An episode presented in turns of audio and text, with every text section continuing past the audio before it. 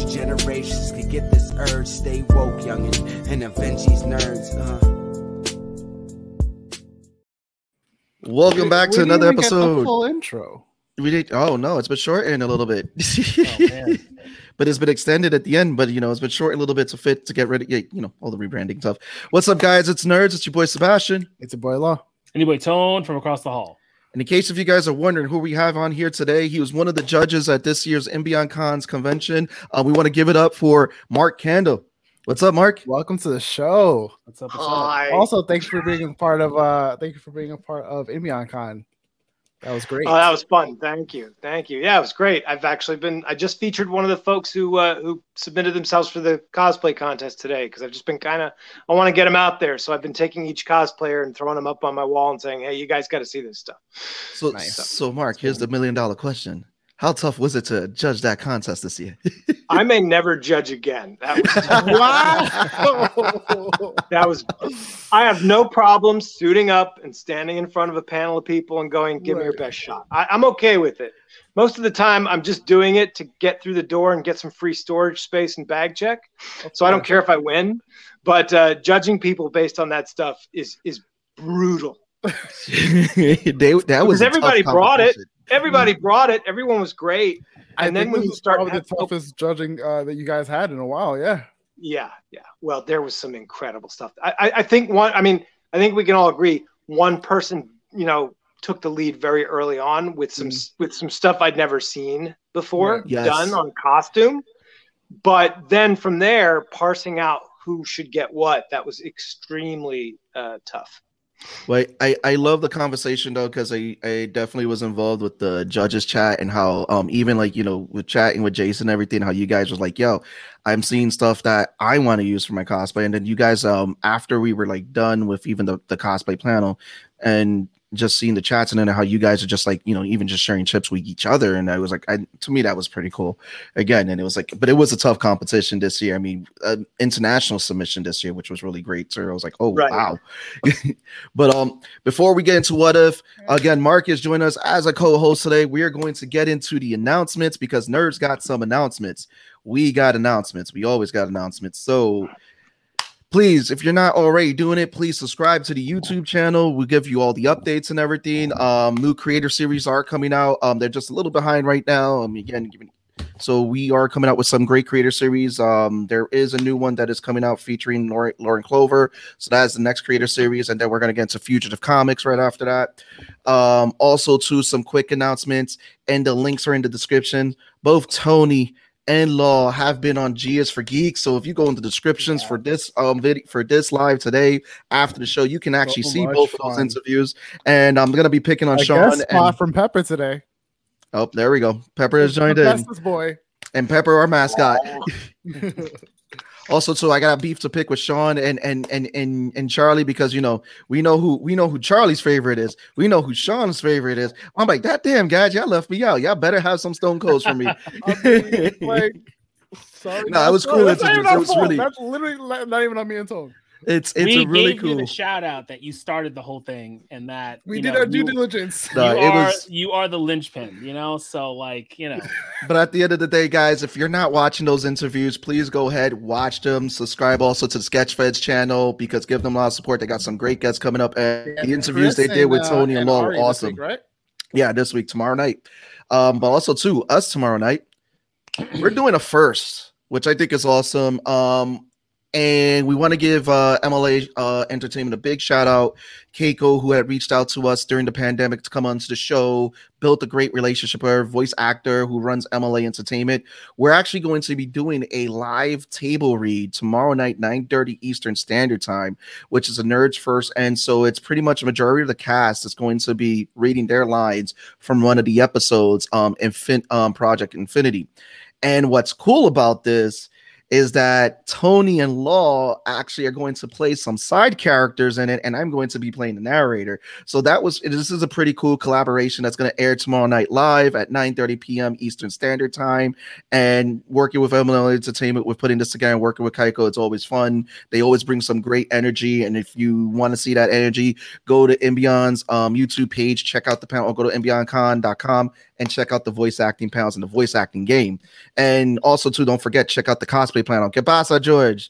Yes, we're just going through the announcements. So that's that's about it with the announcements and all that. So I mean, let's get into this episode because we got into this episode, which was I I personally like it was pretty funny. But Mark, you're new on the show. We want to thank you because again, um, and for those that don't know, Mark has pulled off some amazing cosplays. What's making the recent rounds is his Annihilus cosplay, which just looks fantastic. So please go follow Mark. Check out his cosplay. We're going to give him that plug at the end. Crafter extraordinaire, sir. But um, Mhm, sorry? how did you? Master crafter. Oh, I, you know what? I watch YouTube videos and I steal, steal, steal. So, but all um, right. how did you feel about cook. everybody? Everybody can cook with Everybody- HelloFresh. but um, how did you feel about this episode of What If? Um, give us your thoughts, your feedbacks, and then we'll and then we'll go around and then we'll start to get into some of the fun stuff because this episode for me was pretty fun. But Mark, give us your, your thoughts on that. How have you liked the series so far? Wow, So we're not- far- not gonna do nothing. so far so good um you know it it's funny you hear all the the hot takers out there like oh they've, they've gone to this formula and everybody's got to die and it's like and then they're like but we know the comics did that. And i'm like so okay so what's your point? It's faithful and and you're acknowledging that i mean how many lampshades can you hang on this thing? They're they're doing it. My if if i had a complaint it's that they're only you know and of course it's an understandable complaint. That's let's call it a nit. They're only playing in that mcu sandbox.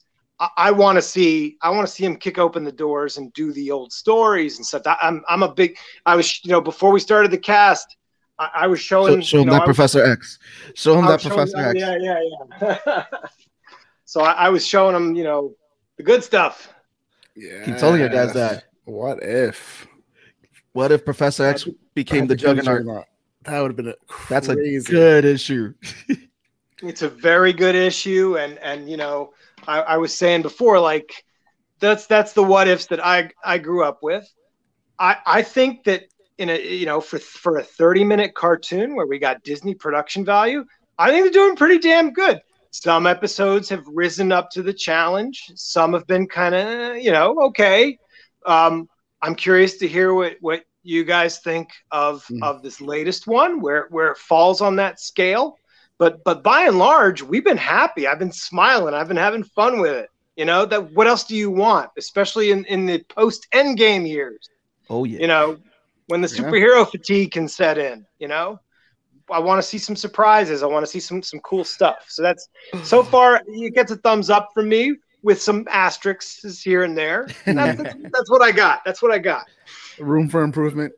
Yeah. Tone, Yeah, you sure. are up next, Tone. Oh, finally! I thought I thought it was chopped liver. I'll be honest with you. I thought you left me. In the. I'm like, what are we doing here, man? What are we doing here? Oh, You know, you don't get called out the favorite in these interviews. You start cutting out a whole thing for me. I see how we do. I see how we. George was here early. Oh, oh no! I just messing with you. I Wow. just messing. That's- Listen. that was for Charlie. That was for Charlie. Wow. It all works. We can all do it. we all have control, friend. yeah, that's the problem here. It's, it's Mark's like, what did I sign up for? Hey, this Yeah. is the All madhouse. Listen, So- Tone.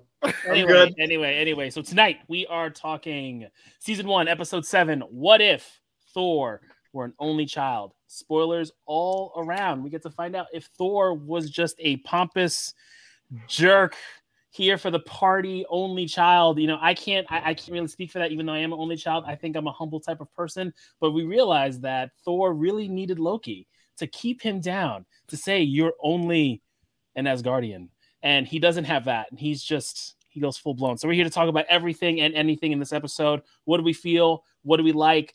I'm gonna call it this episode was cool and then the ending happened and now i can't wait till tomorrow morning. So you know i'm i'm ready just to kind of skip and go right to what if ultron won but we are here with an agenda of talking about party thor. Let's get to it All right, party Thor. So, um, again, this episode. So, Mark, we asked you about the series and everything, but how did you feel about this episode? I mean, there was like tons of nuggets here. This episode, as we were all talking about it, putting the um this today's episode together, this was like Ferris Bueller meets Looney Tunes meets Thor. So, I mean, what is your feedback on this episode when you were watching it and started from beginning to end?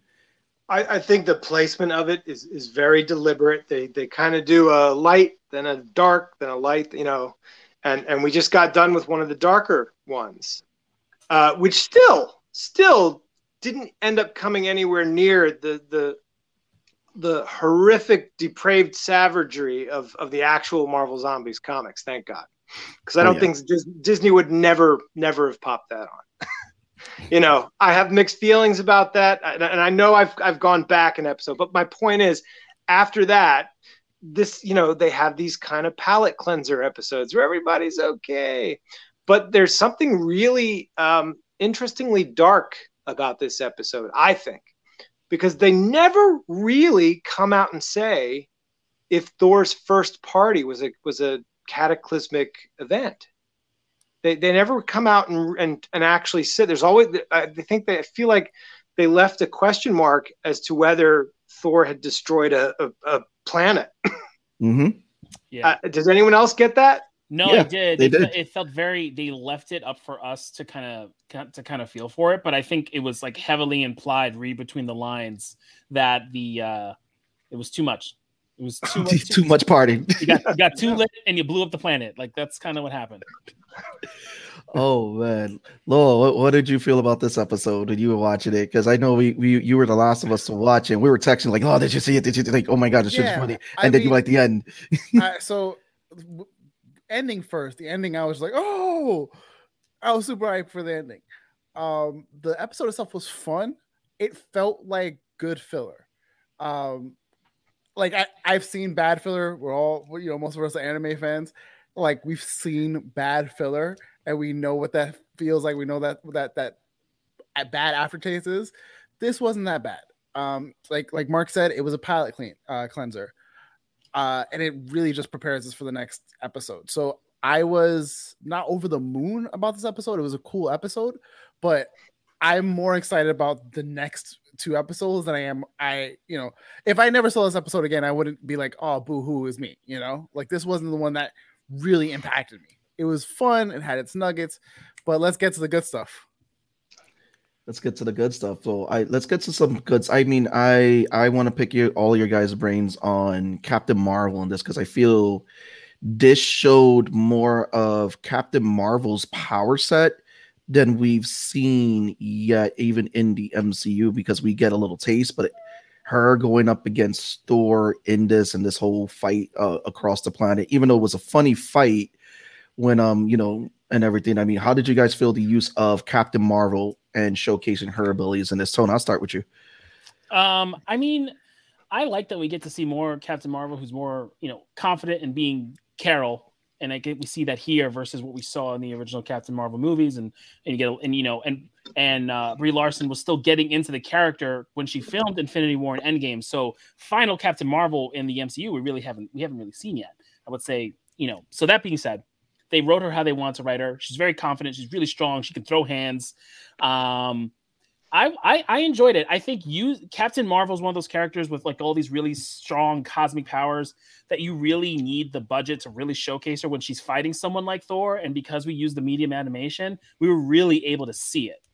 Uh, and I thought they really portrayed that um, portrayed that really well. And that you know the fact that she was able to go all out against him, um, or maybe like ninety percent, really, you know, uh, and not worry about holding back. And we only got to see her do that when she was like fighting Thanos. And even at the end, it really it really wasn't too much because you know she dapped him up, headbutted him, and then he took the Power Stone and and hit her, and that was kind of that was kind of it. So it's cool to see to see how she is with him and see that banter between them because we know they have that weird power relationship that we saw a little bit of in Endgame when like you see her and he's like, "Oh, I like this one," and you see mm. that here where they're going back and forth, and Thor's like, "I've never."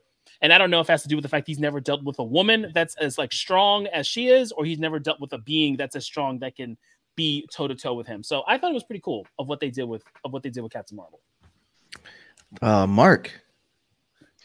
you know, it's it's the ultimate. Uh, it's the ultimate. Let's give the fan the fans what they want, which is who's stronger, how powerful is she, who's she going to go toe to toe with. Short of short of putting her up against the Hulk, that's that's what you want to see, and it's got that it's got the nice. Uh, it's it's got the at the bowling alley the safety rims up. So you know no one's going to get you know no one's going to get burnt to a crisp but she actually says she says look if i really have to take this guy down it's going to wipe out a city. So you know she's obviously she's talking about you know the, the, the amount of power she can channel. Because when we you know when we talk about captain marvel i mean I, i'm going to maybe veer into the movies and how they do her power mm-hmm. set Carol's gone through several different power sets as she's uh, evolved in the comics. You know, Marvel, Captain, you know, the original Captain Marvel, he's strong, he can fly, he had the he had the quantum bands. Mm-hmm. Uh, Carol had a subset of those powers, and what I what what we see in the movies and what we see in the show is really uh, Carol as binary. Mm-hmm. Because that's the type of that's the type of power she's throwing around. Uh, if you're watching and you might not be versed, I, I'm not going to go Chris Claremont on the timeline. I, I just, it's very quickly truncated. So Carol had her powers stolen in the books. Had her powers stolen by Rogue. She had uh, memory issues. She was a blank slate. She could recognize you if you had a history with her, but none of the emotional connection was there. Logan was one of her best friends. Wolverine was one of her best friends. And she's like, but I don't know what that means. I know intellectually what that is, but I don't feel it. Uh, so she gets kidnapped in space by this, this these beings called the Brood, which were basically Chris Claremont ripping off xenomorphs, and they experiment yep. on her. And somehow, in the doing of that, they untap her full uh, alien Kree potential, and she becomes binary. And she, whatever she was before, she's absorbing energy. She's incredibly powerful.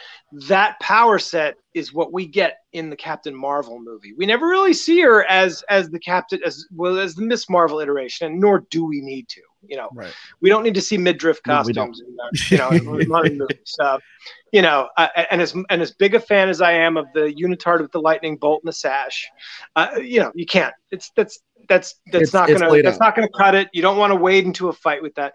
So uh, as as binary and, and that power level, yeah, she can smack down Thor really well. So you gotta you, you know, and with Thor, it doesn't. You know, it's funny. There are there are constant points in the universe is hammer's always the deciding factor. With the Hulk, in this with Miss Marvel, you kind of see that if he didn't have the hammer, she'd probably have, have whapped him around a couple more times. Mm-hmm. But he has the energy absorption. He can throw it back at her. You know, it's it's watching them fight is like a really nice tennis game, basically. Ooh. And that's fine. That's fine. I don't need to see them bloodied and battered. It's a fun episode. It does show off their power sets. You you get that, and you get the relationship between them as he grows to realize he's not in the right. That's what you want. I like that. Yeah. And I like that you brought the history of binary and everything. And I know some people want to see that if since the X Men are being rumored to know, well, since the X Men are supposed to come to the MCU, is if they're going to pull that with Rogue and Captain Marvel with doing something similar, where maybe she gets a little bit of her power to become the Rogue that we know in the comics. The other cool thing is that in Marvel Comics now, because their whole deal with Fox, I mean, with their whole deal with Disney, and now Disney acquiring the rights to Fox, the Xenomorphs are actually being made into comic books like Marvel Comics, which I would love to see Brood versus Aliens. That would be dope, um, since they're pretty much a ripoff of Aliens. But uh, Law, after that big one, I'm gonna tag you in of the Captain Marvel fight. Uh, and then I got was, a funny take. All right, uh, it was a great fight. I think uh, to Tone and everyone's point, like we kind of saw a little bit of uh, her power set in her first movie. Then we saw her in um, Endgame, where essentially her and Wanda could have clapped Thanos had Thanos like not been uh, given like the upper hand for something. Like there was clear moments where everyone in the room was like, "Yeah, those are two strongest Avengers." Period. Like Thor, easily really strong uh, as well, but wasn't giving him the work like uh like uh, the, the other two were. So now we get into this fight where you have Thor pre, you know, Ragnarok and Stormbreaker and all the things that he went through to make him who he was and as strong as he was in Ragnarok and in Endgame, uh, with a fresh out the gate uh, Carol, and that fight was like probably one of my favorite parts where she like you realize, oh, she's holding back. Like he he I don't know if he was holding back himself. I don't feel like he's the type to hold back. Um, especially with uh someone, you know, giving him the work as as she did. So it kind of felt like she was holding back and then everyone, you know, the audience is just going, "Oh, she if she wanted to, she could." And then, you know, of course, Mjolnir saves the day and whatever, what have you. Um, but I'm very curious because I always love stuff like Death Battle and whatever, what have you. And Mark brought up a good point. I didn't even realize that we're looking at her through the lens of binary. Like I this whole time I uh, I completely forgot like that part of her that I was like, oh, that's coming later. And then I remembered what her power sets were as binary. I was like, this makes so much more sense of why she's able to like absorb and you know redirect and that kind of thing. Makes sense, and I'm here for it. I mean, if you if you were you can't put Carol's entire history in a two hour movie and expect No. to come No. away with anything short of gobbledygook. They even, if you notice, I don't even know how they would do Rogue. They started her off with memory loss in her in her own movie, so they Hmm. rolled that. They rolled little bits of her origin, and thankfully they left out all of the uh, Avengers 200 gross stuff. Mm. So, you know, you have as complete a Captain Marvel present day as you could possibly want. And and honestly, the one thing this show, this this one episode gave me was was watching her have a little time on on Earth where she's she I, identifies as an Earthling and not a Kree because Mm. again, we spend a lot of the movie. She's, you know, it's not. It, I like that movie. I, you know what? I, I've actually realized, and and I, it's weird. I don't want to. I don't want to make it sound like I'm I'm I'm No, no, no, putting out the, the female led movies, but I actually if, between if you ask me if I wanted to watch Captain Marvel or Black Widow right now, and it's not because they're the female lead movies, it's because they're the later entries, and they're and and they're unique in that these are the two entries that are shoehorned into stories that have already been told. I'd go with Captain Marvel. It's a it's a good mm-hmm. entertaining movie that has legs, and I think Black Widow was. I don't think they took it far enough, um, and I don't want to go down that rabbit hole too much. Oh, but my, my my point being that you know Carol, she's how relatable is she in her own film? She's she's getting there, but I I kind of keyed into Mo- into Monica's mother more. I, I'm, I'm trying to remember her because I you know I grew up Captain Captain Marvel was Monica Rambeau when I was growing up. yes, I So- remember that Monica was the first one to hold that um, title after Marvel. Exactly, exactly. But my, my point is, a lot of her own movie, she still spent Mhm. trying to figure out who she is, and yet she's confident. It was it was kind of this all over the place itis. Um, I- you know, you wanted her to be strong and confident, but she's also struggling with. You know, you don't see her really bonding uh, on on Earth. I, I'd almost posit that it's a better Nick Fury origin story. It's still a good I- movie, but there's there's problems, and so I want to see more of Carol uh, interacting with everybody, being a part of the the universe. Because really, she's just floating around space, righting wrongs off camera that we don't see. So I want to see her. I want to see more bar scenes where she's just kicking back and, and reconstructing her life. Um, you're not going to get that in the what if. The, the premise is not going to allow it but it was nice to see her just purely coming in and saying, "Okay, I'm I'm, I'm here for for Nick and traction, and and I'm gonna, you know, it's it's not a friendly fight. I have a feeling Thor has never probably fought a life or death battle. This Thor has not fought a life or death battle in his life. So yeah, in in a way, they're not. He's not calling upon the storm as much. You know, for some reason, I, the weirdest thing about this what if is, I guess without Loki, he never grows a beard. You know, I I don't know. He becomes the pretty boy without Loki there. Without Loki there, he's like you know, like I just I don't know why. so so actually speaking of that so one of the one of the youtube channels i follow i think is uh, screen screen crush or screen man I always, I always forget i always confuse the two so the he was making the comparison that uh, because loki wasn't there he wasn't trying to be like odin mhm. where in the movies because Oh, loki's there he's trying to be like odin okay. and odin has the beard and kind of so that was his take on it which i was like oh that makes That's- sense. that That's makes See, that one. just gets Good another star for the episode for me, just for that insight. I think yeah, I think it, it, we I think this is one of those episodes that you just have to go back that it has a lot of little nuggets. One about Thor's character, and two about just in general um with the MCU, with the cosmic universe and everything. And then when you're looking at Carol, like um again, and, and just going back to Carol, which I I agree too with like how you said with Carol with the first movie. Um, I feel like the first movie suffered like some of the first earlier MCU movies where they were rushing the character to get the character at least ready so people knew who the character was, but the character didn't have that connection, which is something now which I'm glad we have the Disney Plus shows now, which we're starting to get um more fleshed out characters and then when we get the big screen movies okay we're saving the big stories for there but we're fleshing out the characters more in the shows. Like we got to see um falcon kind of go into that role of becoming his journey of becoming captain america. We saw bucky's journey. We've also in wandavision we now got to see monica's journey of Yeah. becoming photon which i'm like you know that probably would have been you know combed over in the movie and kind of missed. Whereas this there's more of a connection a little bit with the character where she, you see how the snap affect her what she's been doing this whole time. And i feel like we know we, we may need that like with it, it's tough because like i see a lot of people talking about um like the big comic books and movies. They're like you know maybe some of the stuff should be done as shows especially with the budgets we're getting with shows now whereas like you can flesh out more the characters and then like the big ensemble flicks let's just you know get them up there. But um the next thing i want to touch up on is this is and, and this is just funny because howard the duck has always been a fun fun character in the mcu voiced by seth green as always. Um and we get to see a little more of howard the duck and even um i think it was tony law you when you pointed out too that we even get a callback to the second episode of what if when he was like once you go duck you never go back.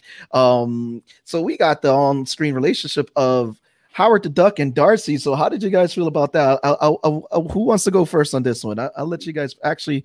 You know what? Tone, Tone. Yeah, let's go, Tone. Tone, you go first. Law called it. again, again, again. I, I, I think, I think this is just a thing that we laugh at, and we're like, why? And sure, of course, it was this would happen to Darcy before she got her before she defended her thesis, right? Like this is, this is you know, because you know, before she became the badass scientist that we see in WandaVision, yes, she's marrying a, a fucking cosmic space duck in Vegas, nonetheless, by a by a by an Elvis who some people were pointing out looked a lot like Ego. So I mean, um, I just I think uh yeah uh so i think it was just like it was just a fun thing i think it was more of a homage or maybe a, a small callback to the odd sex scene that happens in the howard the duck movie where he's having that relationship i don't think there is much here uh if we want to talk about any of the on-screen relationships i do want to talk about how they portrayed jane foster because i was kind of i was kind of disappointed and We'll go in into what that. they, in what they did with her that. and her being dreamy in front of the blonde god that is that is Thor. And if they were going to have Natalie Portman come back to portray the character, that was no need for the justice that they did to her. I just needed to come back and be Thor and be with Tessa Thompson and kick ass, and they could have just had someone else voice voice uh, Foster in this if that was what the the uh, the play was going to be. Uh, Mark, uh, give us your talks. Uh, give us your thoughts on Jane Foster. That, that Howard the Duck question was for Tone. give Thank us your you. thoughts. Thank you. I'll, I'll uh, for for Howard. I'm just shocked that never once, never once was she ever addressed, which she should have been, as Darcy Duck. Oh I'm- my Oh, god! that would've I'm. I was like. I was like, way to way to shit the bed there, guys. You should have. Some schmuck sitting on his bed right now, surrounded by comic books, should not have thought that one up. to be fair, there's That a was a lot of layup. there's a lot of times in the MCU we've been like we have uh Doctor Strange and uh and Iron Man on the same screen and everyone's like just give us a no shit Sherlock joke just one just Yeah. one no shit Sherlock joke come on please the Um, hashtag is there. Start Darcy that. Duck. There we go. You heard it here first. You heard it here first, kids. Um, so yeah, yeah. With Jane, she did fall. You know what? We saw it in the movies where she's kind of she's godstruck. We we see it in the films, so it, it's not like there's precedent. But yeah, you you don't see this Jane Foster picking up the hammer.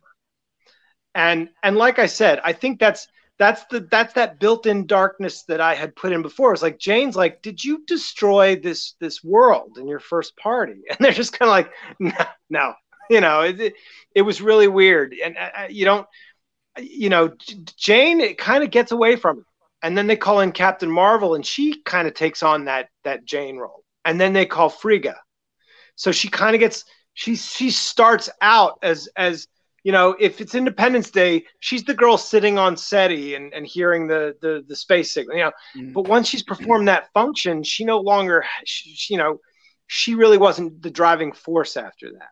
And it, again, you got you got 30 minutes, probably less than 30, maybe a little more. You, don't have a lot of time. I, I was trying to figure out if you have more time in the comic books because you got 22 pages so I don't know if it was a comic, could they have fleshed more stuff out? But I, I and that's a tough question because the timing of the comics, I feel like they got a lot in, and here you have the time to tell the story you're going to tell. I don't know that Jane was served so much by that story. She kind of she kind of just went with the magic. You know, she she was kind of Darcy Light on this. yes. Darcy Duck. Darcy Duck. There we go. Again, again, guys, spread that hashtag. We need it spread. Darcy Duck. It's in there for you. Oh man, so so so I'm gonna lead in with this one with you, Law, because I think we touched up enough on Jane, Darcy Duck. Um, how did you feel like we they treated Nick Fury in this episode when we saw him for that brief moment, Law?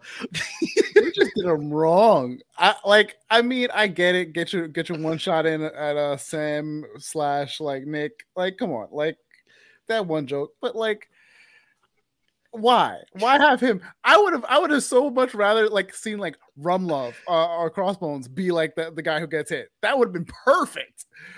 Like, why is he there? Oh man, no one gets to push the buttons at the end. Like, come on, like just have him be the one to get hit and he's in the hospital bed. I would, I would like pay more money to see him with the cast on and everything, and you know, sipping through a straw the whole sh- the whole night.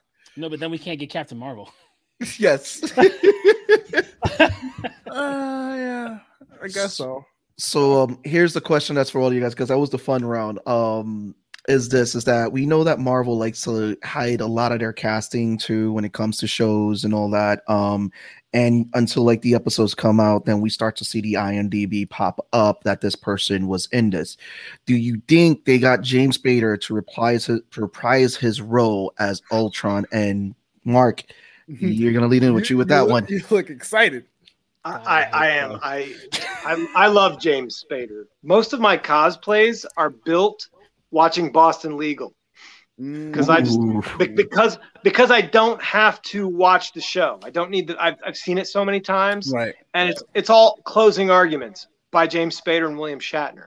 So I can look. I don't have to see anything. Yeah. I, I I will. I can't watch anime, and I can't I can't watch shows that you have to pay attention to Right. If I if I'm building. So Boston Legal gets a lot of playtime. I, I love James Spader. I, I love that that razor in a marshmallow voice of his. Um, you know, I thought he was great, a great pick for Ultron. Did did he get to do enough as Ultron? No. No, because and again, we talk about some of the flaws in the Marvel movies. There's there's a couple. There's there's the rush you know, and again, Carol suffers for it. Captain America suffered for it in his very first movie. You got three fourths of a great movie, and then they had to sprint to Avengers. And and Age of Ultron, they had, you know, the studio mandate had to throw in more Infinity Stones because they think we're schmucks. And it didn't need to happen. I would have much rather seen a little more Ultron. I wanted more for from that. Um, but you know, at the same time, it's a different Ultron than the books. The Ultron in the books is typically a screaming maniac. So, you know, there, there's a fine That's balance. What you know, what what can we see? This should be very interesting because, uh, you know, what are we looking at? Is it going to be uh, James Spader, or is it going to be having downloaded himself into his perfect person? Is My- it going to be Paul Bettany as Ultron? That's what my my gut is telling me. Paul Bettany. I want James Spader, but I but I, I just it just doesn't. I don't know because then it's because then it just feels like evil vision. As you can tell me it's Ultron, you can show me the soup at the minute Paul Bettany's voice comes out.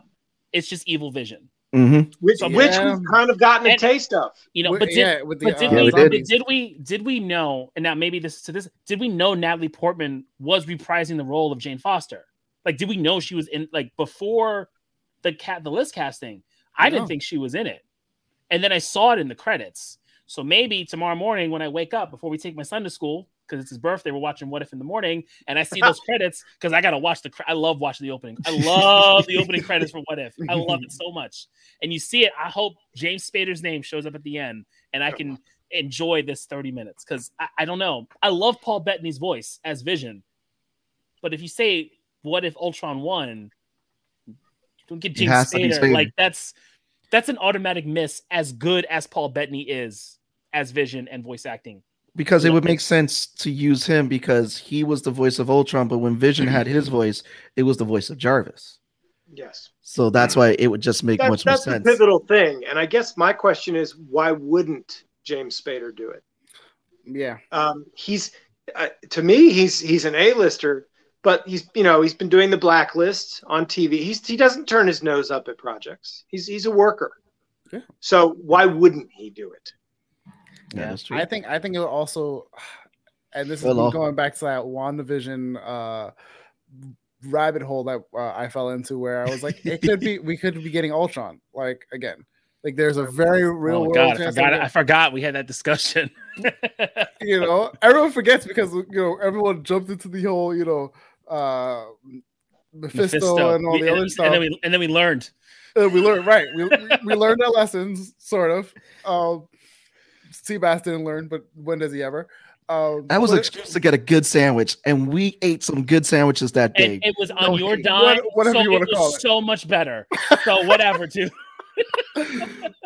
but but in all reality, like we have a good chance if like let's say our current timeline MCU, our multiverse MCU, our universe MCU, uh, uh, Ultron is gone, then we can still get this whatever version of Ultron that may be, even though it's Vision. It's not the cleanest one that I want. I, give me actual Ultron, but that could be you know one of many, like you know his whole army coming you know to invade and that whole kind of thing.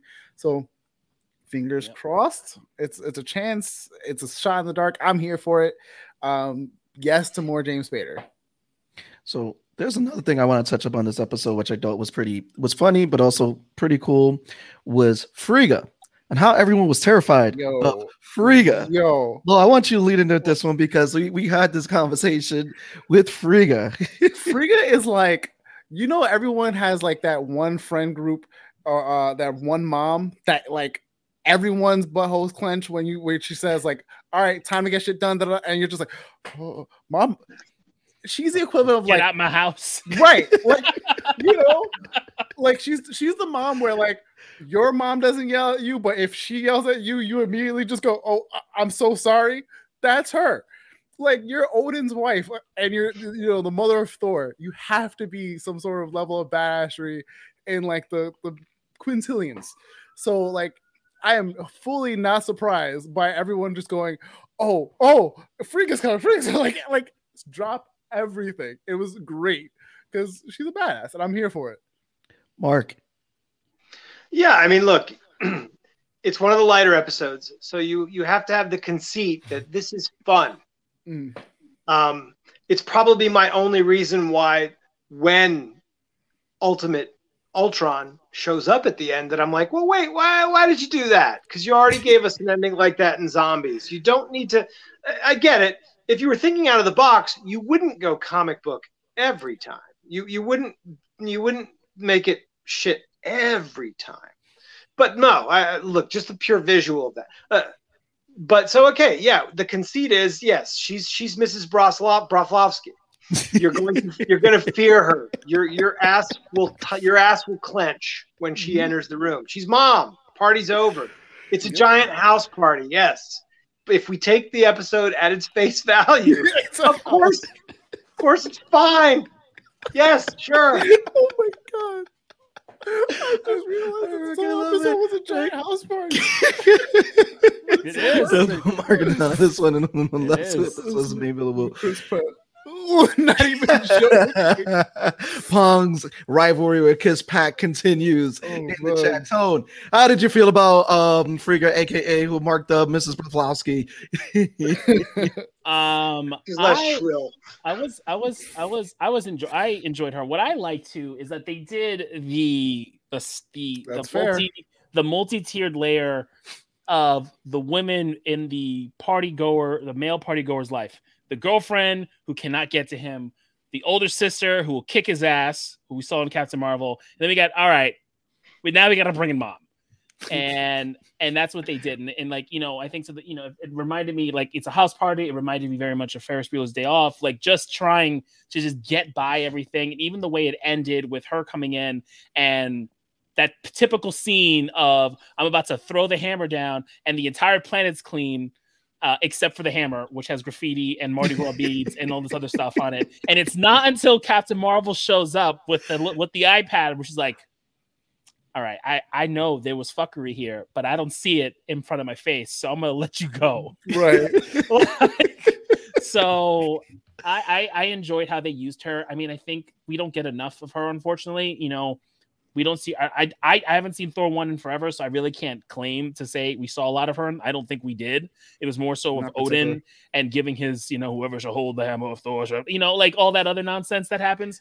And then she gets killed in the second movie, which you know I haven't seen more than once. Uh, and it, she doesn't really come want to back. talk about filler? That's Yeah. Dark World. you know, she doesn't, and then you realize how strong of a Yeah. character, how important she is to Thor until Endgame when she says that one little bit to him when he needed it most.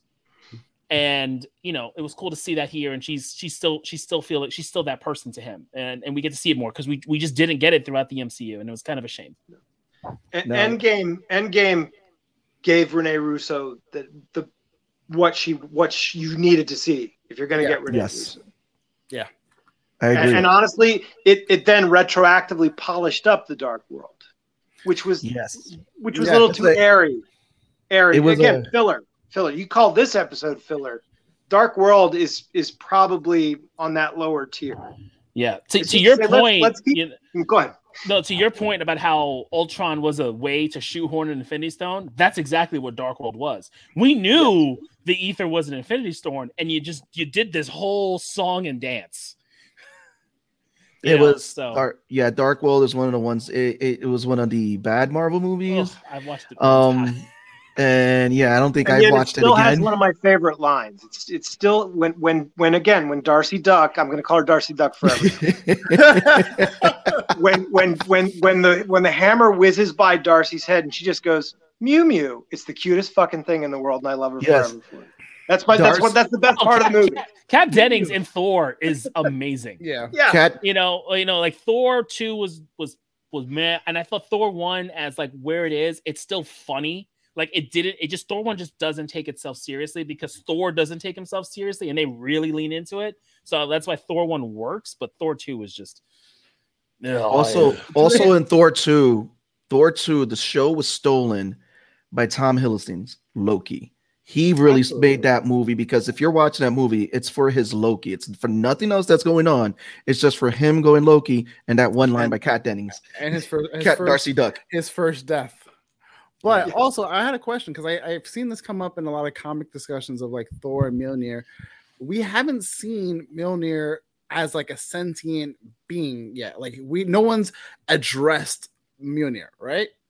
Because in comics, we've seen Mjolnir be addressed by like T'Challa or other, you know, beings, and like Mjolnir is just like, "Hey, how's it going?" Like it doesn't really talk to them, but like you know, uh, people have tried to use Mjolnir uh, against other people, and the Mjolnir is like, "No, that's my friend. Like I'm not gonna harm or damage them." I so think I, I don't know if we we've seen that like where Mjolnir is addressed like a friend, like a, another companion, let's say, uh, to you- Thor. I think we may get that in Thor Love and Thunder because they're gonna have to do some explanation of how Jane Foster becomes Thor in Yeah, the 'cause movie. well, they're, they're going to have to figure out how to how to bring back Mjolnir. yeah, yeah, It's it's crushed. Right. yeah, because Captain America brought it back. He, Yeah, he took it back. in the- He in the- brought in it the- back. yeah. the the Mjolnir as a sentient holder of, of the living galactic storm is and and again when we say recent I've I haven't picked up comic books as a regular reader in, in an incredibly long time. I I look once in a while just to keep up. I only recently read the Jason Aaron run, which is where we really do get Mjolnir as as a, a sentient creature. It's Ah, but- okay. it's only and when i say recent i'm only talking about in the last 12 years in in Mm. comic books it's it's very Yeah, recent mm, Yeah. but you never saw Mjolnir you know you never saw Mjolnir say anything during Walt Simonson's run Mm. which is the run by which I judge all other Everything. everything. And frankly, Jason Aaron's run, which I do recommend very much, it's it's it's very well informed by Walt Simonson. Um, I wonder. It- it- I- yeah, I mean the fact that, that that one of your big bads is Malekith, who really who made his his real de- his debut in in Walt Simonson's Walt Simonson's run is is it's not just the greatest Thor run; it's one of the greatest things Marvel's ever done. Um, The, so you know, I, I that's something I'm always going to miss from the films. They'll the MCU will never give you a pure like the purest they ever did was Captain America's origin. I just sat there as a little boy in wonderment watching them do beat by beat a perfect origin. They did it in Iron they did it in Iron Man and Iron Man as well. So they they've hit it.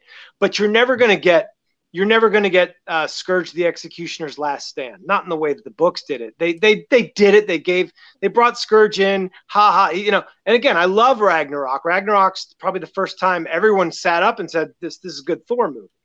yes. Um, you know, but Skurge, it, it was cute, and he had a little redemptive arc, and that's fine. It, it wasn't Skurge who held the the the Bridge Gjallarbru against Hela's hordes. It wasn't that Right. Skurge, and and to me, that's I'm never going to get that. That's okay. You can't you can't do everything. The MCU will always give you a little a little taste of what you got in the comics, and that's wonderful. Things will play out. They won't play out exactly as they did in the comics, and in some ways, sometimes mm-hmm. they play out better they that they do. do. and because they fix things. They they sure as hell fixed Hank Pym. So it was Right. funny was when you were like, uh, well, Ultron's usually a screaming, raving maniac. I'm like, well, that's because Hank Pym made him. you know, I mean, there you go. you get you get the cocky, you get the cocky, you know, char- charismatic uh, Ultron because he's he's made by Tony Stark and and uh and Bruce and a bit of Jarvis. Like there's there's no There's no Hank And Pym the, in and there. the There's none Mind of- Stone. And, and the the Mind Mind Stone. and the Mind there's, Stone. there's none of there's none of that. Because remember, the Mind Stone is what absolves Tony from being a fucking monster who creates a Frankenstein. It really it wasn't him. They clearly say in the movie, we failed. It didn't work. Yeah. The stone, because the stone decides for its own sake, it's going to create the catalyst to create the AI. It im- it does the imprint from Tony, but I, I I was wondering how they would do it without making him into a monster. Yeah. and I think And it, it was very handled well. That Yeah. it and and that's the thing is like you know Age of Ultron has its ups and downs, and again we're gonna, I mean we're, we're still keeping our fingers crossed that the AI for Ultron is just somewhere hidden somewhere to come back to bring him in I, because I think it it was like the comics. But I don't want to. I but speaking of Ultron, so we have this big ending. Hold on, That hold on, I hold on. wanna- wait, Do, ooh, do we, do we want to talk about Loki? Because like, Oh, we, we, you want? Let's talk about Loki. Let's, talk about the with appearance of Loki. Ultron. Let's end with Ultron. Ultron. We'll end with Ultron, but let's talk about Loki. Let's talk about the appearance that we got of Loki because we we kind of got like a little taste of different Loki variants. So we have this Loki variant now, who's a frost giant, my brother from another mother, He's got The swole. back. who's just swole as yes. Yeah. So also, uh, also go I ahead, recall- Tone. You you brought up Loki. Go ahead, No, Tone. no, no, but if Deep I- dive into Loki. If I Come if I, on. re- if I recall from the original Thor movie, the reason why Laufey left him was because he was he was small, right? Mm. So I just find that uh, something like that. Like, there's a reason why he found he found him. So it- it's it's fascinating that he Thor uh, Odin still brings him back, and I'm sure that kind of brings the Jotun together, and that they have a really solid relationship. For him to still be like this swole giant coming in, uh, just and him and him and Thor have this really great relationship. I, you know, another thing is that Odin sucks as a dad, I guess, because because like you know, you take one, you change one thing in Loki's life, and he is just a vastly different person. You know, he still has his, his mischievous or, or or like um his charming moments, but he he was essentially a chill dude. Yeah, he went from he All went puns from intended. like he went from like really conniving to like a Chad. I don't know how it happened. That's what happened. Well, well, it goes back to what you it, it- it goes back to what you said uh, a little earlier. Thor no longer has to be Odin. Neither does Loki. Neither does Loki. Yep. Yeah. Loki is a shapeshifter. He could have probably always been big. He wanted to be Odin. And he knew whatever he had was never going to be enough. Mm. He know that no longer exists. It's a really lovely episode for the things that because I saw that right away. Loki's chill. He is a king. He's his favored of his father's eye, and he knows he's the catalyst for uh, what what looks to be an unheard of piece in the comics or anywhere between the Frost Giants, between Jotunheim and Asgard. It's never that's never been portrayed that way. Uh, Aaron touches on it in a different method, but um, but Loki has nothing to struggle against. He's gotten everything he wanted, and Thor is an equal, not a big brother who he Loki was never going to have a shot at the throne. So that Mhm. stature, he can grow in stature because of that. He's not trying to fit into the Asgardian throne. Same reason Right. Thor doesn't have a beard. It's all Odin. He got cut I off like at the party. That's what happened. I like it though. he was asleep and then there you go. But no, I, I, I like that. Yeah, I, I didn't want to forget about Loki. I wasn't forgetting about Loki. I'm sorry. All right. Who thought immediately that they were like, "Oh shit, they're gonna"? I did. I did. The minute I I heard was it, I was like, "Oh, oh, no!" oh, so I was like, oh, so that's how the other place got destroyed. It's because this this Mm. bullshit just transcends universes. And then it was like my brother from another mother. I was like, oh, look at this. Oh, that's so sweet. So That's so cute. nice. Look, look at you guys. He gave him Pinky while he gave him Daps. There we yeah. go. But um, as much as we can say, like, I want people who are watching, let us know what you thought about uh, homie Loki. That's what we're gonna call him now. We we had we had uh, Buddy Thanos. Now we got homie also, Loki. Also, can I Um, just say how excited I was to see the return of Coulson and Maria Hill? Like I was so excited. Like Crossbones, cool, whatever. Like all these other characters, cool, whatever. But like I was like, Coulson's back. Like that's actually Coulson, and that's actually Hill. Come he's on, com- man. he's coming so back dope. into the MCU. Watch, we're gonna get we're gonna get Agent Coulson with um Buddy Wong too. That's it. That's gonna be the next one. Ah, I Um, mean, we we don't have to touch up on it, but I want to get into this. Is the, again, it's a big bad. The ending, the um, is this the ending that's significant? Um, pretty much, is this the ending that brings together the Guardians of the Multiverse that we've been hearing about, and also to this was the one episode that the Watcher himself was like. The last time we saw the Watcher kind of interact in an episode was the Doctor Strange episode. And this one, he was like, "Holy shit!" So do you think that this is the moment again that he decides I got to bring together champions from different um realities to fight this threat? What do you guys think, Mark? I will lead in with you with that one. I you know, like I said, I I understand why they had that money shot at the end, but I think tonally this wasn't the episode for it.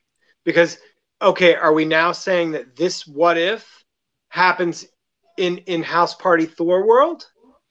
Or or are we going to watch that unfold in a world cuz remember, you know, so what you're saying is while Thor's having House Party, Tony and whoever are toying with the Infinity Stone to create AI. It tonally it doesn't make sense. Now, I can explain that away because if you have a chest full of Infinity Stones, you can traipse through whatever multiverse you want. So I don't care. I'm, I'm out. I can do. I, I've held my own continuity in my head ever since they brought uh, Guardian back in the comics, and I said, no, he died in issue 12 in 1983. Stop it. okay, fine. But my point is, I can excuse that away. But um, you know, in the in the uh, they could have put uh, they could have put that ending in any other episode. Again, correct. One, two. We already got that type of ending in, in the Marvel Zombies episode. So I, I I I know it was a great money shot and it's exciting, but I would have watched the next fucking episode anyway. Just like Age of Ultron, I would have watched the next fucking Avengers movie anyway if you hadn't brought up a single other stone. Trust your audience. We're not morons. So, you know, th- that's it's it's a beef of mine because again, if you want a party episode, you know, don't don't end it by the destruction of the universe. It's tonally, you know, Yeah. we we got everything. It was a full plate. We'll tune in next week. You've got us. We're subscribed. We're, we paid it. So, uh, yes, it, we've seen the Watcher in the books. Uh, in the second What If series, they made him more of an active participant, and he started bringing characters from different What If universes together to Mhm. fight an ultimate threat. This could be the the first uh, part where you see that needle threading through the various universes. Maybe he grabs crazy, all too powerful Doctor Strange. But again, the threats of this magnitude, you're gonna have to start. You're gonna have to start grabbing up these alternate versions of people. Maybe Captain Carter will, will lead the charge because I, I, honest to God, I, I wanted, I do want to see more Captain Carter now. Like, Oh, yeah. fascinating. Absolutely. And that's Captain a positive. And remember, that's a positive episode that didn't have to shit on you right at the end of the episode, Right. Yep. which That- was a criticism. give you. It was a criticism of that episode because basically, okay, it played out exactly the way it was going to play out, except it was Peggy instead of Steve. But I still liked it. I enjoyed it. Right. But they didn't have to end the episode with some cataclysm. They let it be what it was. That is a ballsier move than ending the episode on a deliberate downer just because we have to. Or because we're promoting the next episode. Same thing in, in Black Widow. If I'm in a big blockbuster movie, don't don't turn your last seconds of the movie into a plug for your Disney Plus show. You're you're you're boxing your movie. You're boxing yourself. Yeah. You're the MCU, god damn it. I That- love it. I Mark, make love that it. into the shirt. That's it. MCU, god damn it. That's it. Law, you're tagged in. Um, yeah, I'm I'm all here for you know them bringing it in, but like to Mark's point, yeah, like why? Like why are they? They didn't really need to. Um, is this going to be the big bad that unites them? Maybe. I'm still kind of like hoping for some McGrath because I want to kind of just see how that would play out. Um, but if it's not, I also feel like I, I want to know if we're gonna get in this episode how that Vision Ultron was gonna be, like how he was created, or we're jumping out the gate with like a five minute intro of what happened and then full on battle. So if that's the case, then fine.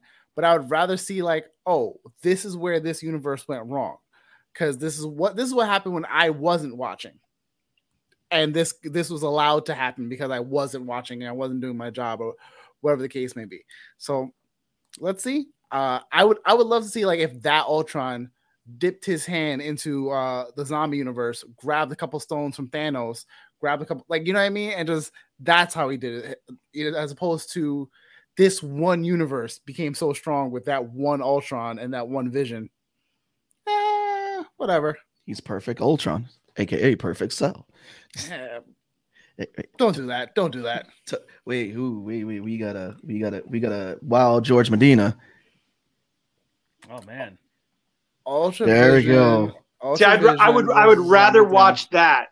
That in my head right now is better than anything I could conceive of that we might actually get. yeah so i i'm i'm i'm with all that so if you give us like that origin of like how did he come to be and it was because he eh, you know he was created then eventually went crazy and then it was like i need more power fought thanos got the infinity gauntlet and all this whatever the case is and then became one with the gauntlet i'm here for that Tone, take us away with this one.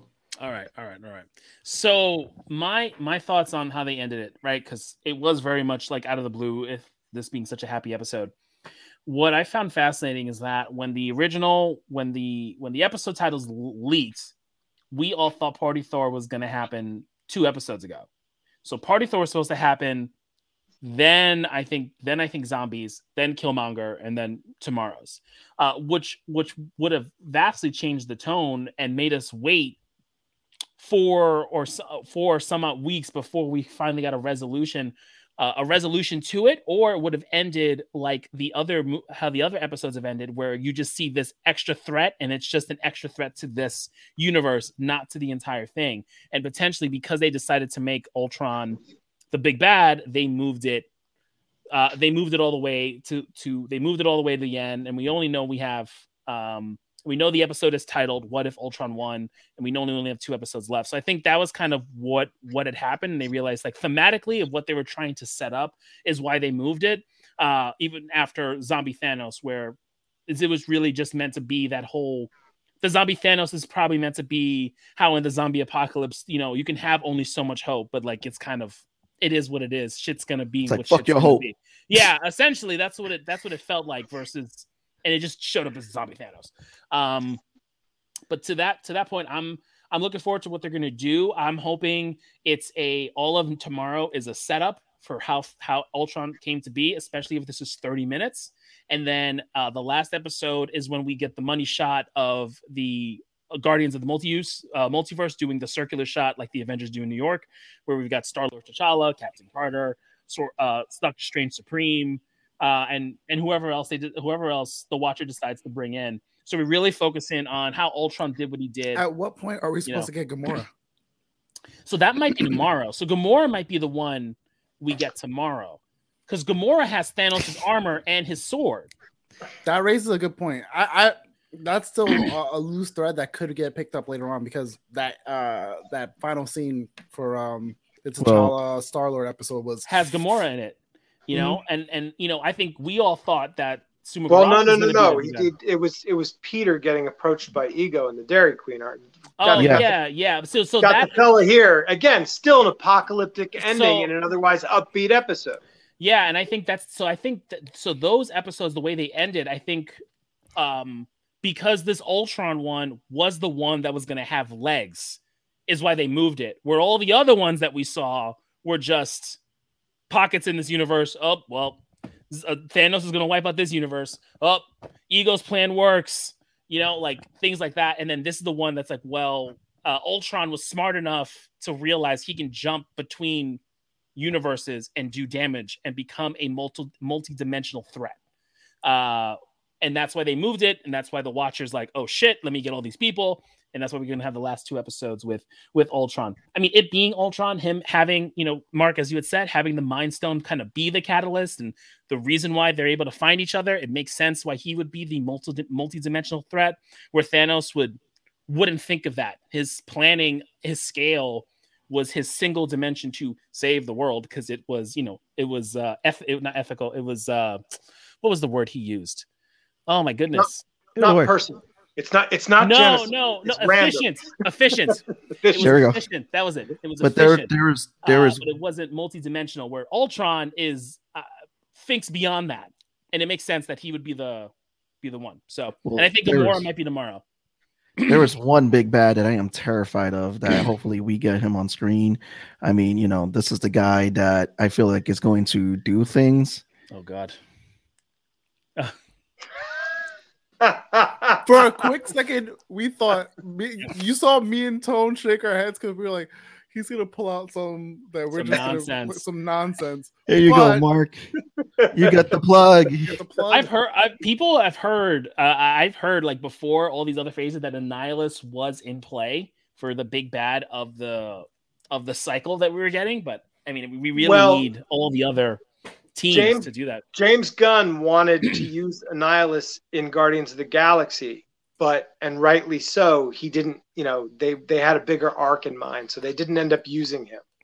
Uh, so Gunn is very much aware of who Annihilus is.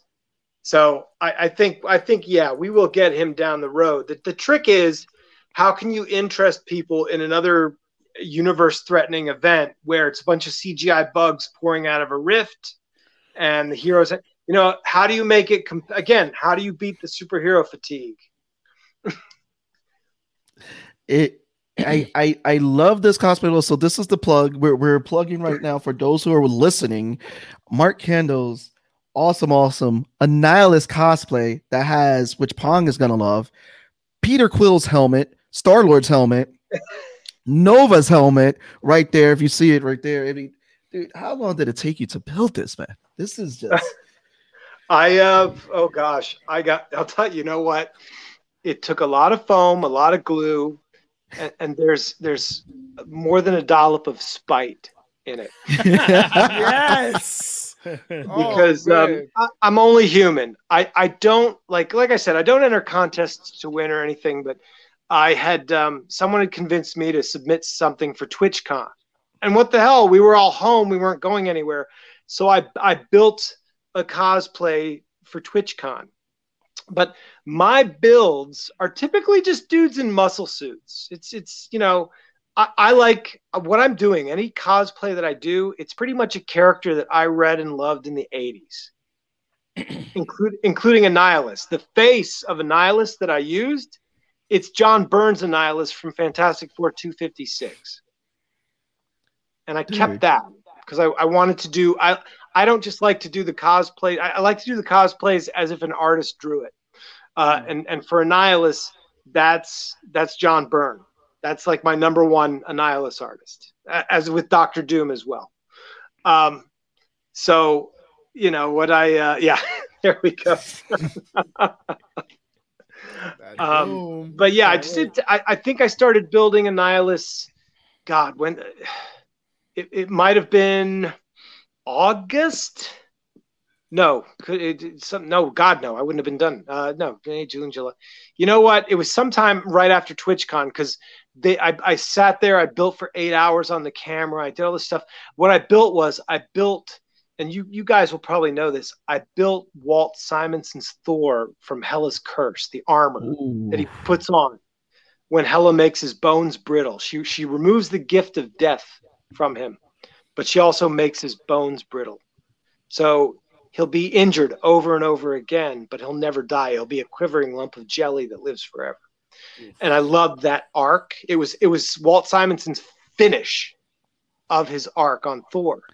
And I I built the cosplay. That was what I did. If you put it next to what people build for TwitchCon, which uh, Twitch is more of a gamer platform. So these people are coming in. They've got smoking, li- oscillating lights, and these huge scalloped armors that scrape the sky. My my little dude in a muscle suit and a winged helmet's not going to cut that. So I, I wasn't put in for that. and and again, it's fine. I got some exposure. I got some nice folks. I'm doing this. The the whole you know me being on the camera like this is what I learned on Twitch, not even Instagram Live. So it was it was a good catalyst for me opening up how I get my stuff out there. I mean, Instagram's kind of my jam. I'm most comfortable there, but uh, be that as it may. So I was like, all right, I see. You fuckers think I can't build something big. okay. All right. There- there's the spike. Just, just the one time. Yeah. I, I can I can play at that level. We'll play. Bro, we're gonna see, bro, because again, you um in in Beyond's first first virtual show, you did take um home a prize. Um, you had uh, one of the best builds that was there because you Yeah. did the again, it was um, from Alpha Flight, which is his Guardian, um, which was really dope. The circuitry and all that on there, and again, you continue to amaze us with your cosplays that you put out there, and it's just like if this is like you know, some people consider about dude, this, the sky is the limit, like with what you're gonna do. I mean, you're doing phenomenal, and like just like with the the the again with the plastics and all that that you're using, the, the, the foam and all that, making it look like metal, and then what you just what we showcased with Nihilus and Doctor Doom. I mean, the This Doctor is- Doom, I believe that was a eh, runway show, right? That was like a fashion show. You were as Doctor Doom, right? no one, no one was was clamoring for my dad bod ass on New York Fashion Week. No one. But I I got involved in this group. It's called Cosplay Runway. Mm. and they what they did the person who created it if if again you guys are comic fans uh, mark gruenwald's wife mark gruenwald if if those of you out there listening you you know who and you're marvel fans you know who mark gruenwald is even if you've never cracked a single book he's mr mobius mr mobius is based on mark gruenwald the reason that owen wilson's sporting the stash uh, uh, is is because he's supposed to look like Mark Gruenwald. uh, Walt Simonson created Mr. Mobius as a, as a homage, as, as it was a love letter to Mark because Mark liked the order of the Marvel universe. He wanted to know how tall you were. He wanted to know exactly what Wolverine's bones looked like if you took a. He created the Marvel Universe handbooks. He wanted Yep. A remember those. detailed encyclopedia look. He wanted to know if you wanted to know what the layout of the Baxter building was. He had this encyclopedic knowledge. Uh, he he wrote a realistic superheroes try to fix the world story a year, two years before Frank Miller and Alan Moore hit the scene with with Dark Knight and with Watchmen. He wrote That's Squadron Supreme, where he used his DC proxies to tell this story about what if superheroes tried to fix the world, it wouldn't turn out very well. Right. So You pulled it up. um, his his wife, yeah, there he goes. Yep. I had a feeling. As soon as he got him, I was like, "What is he?" Nope. I He's- know he's- exactly yeah. what's so his his wife's lovely woman kat schuller she she started this thing where she is she was a model and she figured out that you know there's a lot of events going on out there where cosplay and modeling the venn diagram does meet in the middle there. And she said there's a place for this. She cross pollinated so she put together a show at new york fashion week where she mixed cosplayers like me dad bod with actual models who were sporting designer made cosplays or cosplay pieces Wow. accoutrement where they and they'd walk and so yeah she got a, she got a um she got a band that was that was doing a Wakandan riff. She had she had uh, Oh, body nice. painted models come out as Wakanda. She had a Wakanda contingent. She had the 501st come out and all their decked out in their Mandalorian Oh, armor and their trooper dope. armor. I mean, it was it was it one it was a big success there was it was attended by over 300 people it was one of the most heavily attended uh, events at fa- at fucking fashion week I'm sorry I'm dropping the F-bomb No, you're you're Oh, fine. ahead, bro. Um, fine. Kids the are in African bed. Come community on. has Big- always been proven to be strong, and yeah, it was a big surprise and and long story short yeah she asked me to you know they they I, I they wanted me to walk as Doctor Doom and I said yeah sure that wasn't on the bucket list but you know I got to tell you it was pretty damn cool it was a hell of a night and That's uh, yeah it was it was a good time yeah so Well, that's how that happened. Well, I think that's awesome because again, it's showing the again the creativity, cosplay, the fashion of cosplay, and again, congratulations on having that moment again. And again, we want to thank you for coming on tonight. We want to thank you also for, again for participating at Imbion Con two years in a row, um, being a contestant and being a judge, helping us out. Um, look forward to having you back on the show, back at the con, and let's see you again. Look forward for more the pictures on it. And again, thank you for sharing everyone's there. For people who don't know, um, again, I shared it in the chat. It is in the description. Um, Mark has also been giving people shout outs and everything. So this way you can learn about some more cosplayers and all that. So he is a big leader, I, I, I say, in, in the cosplay community, and he is a uniter. So again, thank you for coming on, Mark. Again, being a guest on the Nerds of the Round. Hope we weren't Well- too rough. no no no thank you guys for letting me bloviate on on deep lore comic shit we're here for it. We're Yeah. this is usually where it. people glaze over when they get me on that so you know it's Oh, no. it was, Oh it's a- no, we, I, I love nerding it. out i could do five more hours it. This is no, this is why we we actually have to give a limit. We're like 12 minutes over because we could geek out forever. We have done it. We have gone to three hours, and it's like, no, we gotta kind of get into this. But no, anytime that you want to come on, you're more than welcome. And guys, please follow Mark, give him the love he deserves. This has been another awesome episode of Nerds Around. Um, next week we have comic book school, so we may or may not cover what if because they're coming on with their next anthology. We covered their first anthology series. We're going to be talking about their next anthology series. Ari, if you're listening, we're waiting for it. Um, but we're going to be talking about definitely about their next anthology series, which is um, Oh, and we are live again tomorrow. Thank you, Lo. Yes, we, are are. live again tomorrow. Live again tomorrow. We are doing a table read. We are doing a table read. Tony and Law have some awesome parts. They have the biggest parts. Guard number one, guard number two. we'll be ne- no, I think it's gonna be fun because again, getting to work with MLA Entertainment with doing this, I think this is gonna be fun, nice little exercise. And if you want to uh, keep hearing us do little voiceovers and everything, check out the Medusa's Cascade that comes out every Saturday. The podcast that's been revving up 40 plus D and D podcast episodes. We have been killing it. Tony has given some awesome speech as Galadad, Galahad, um, and then Law has been killing it as Zex, which again you hear them going in their monologues and everything and just doing their thing. And me, I'm just an asshole because that's who I am in the series. Lovable asshole. It's fair. But this has been your boy Lovable is debatable. Lovable is Yeah, debatable. debatable. But this has been your boy Sebastian. It's your boy Law. And your boy Tone from across the hall. Beautiful beat music. Let's play.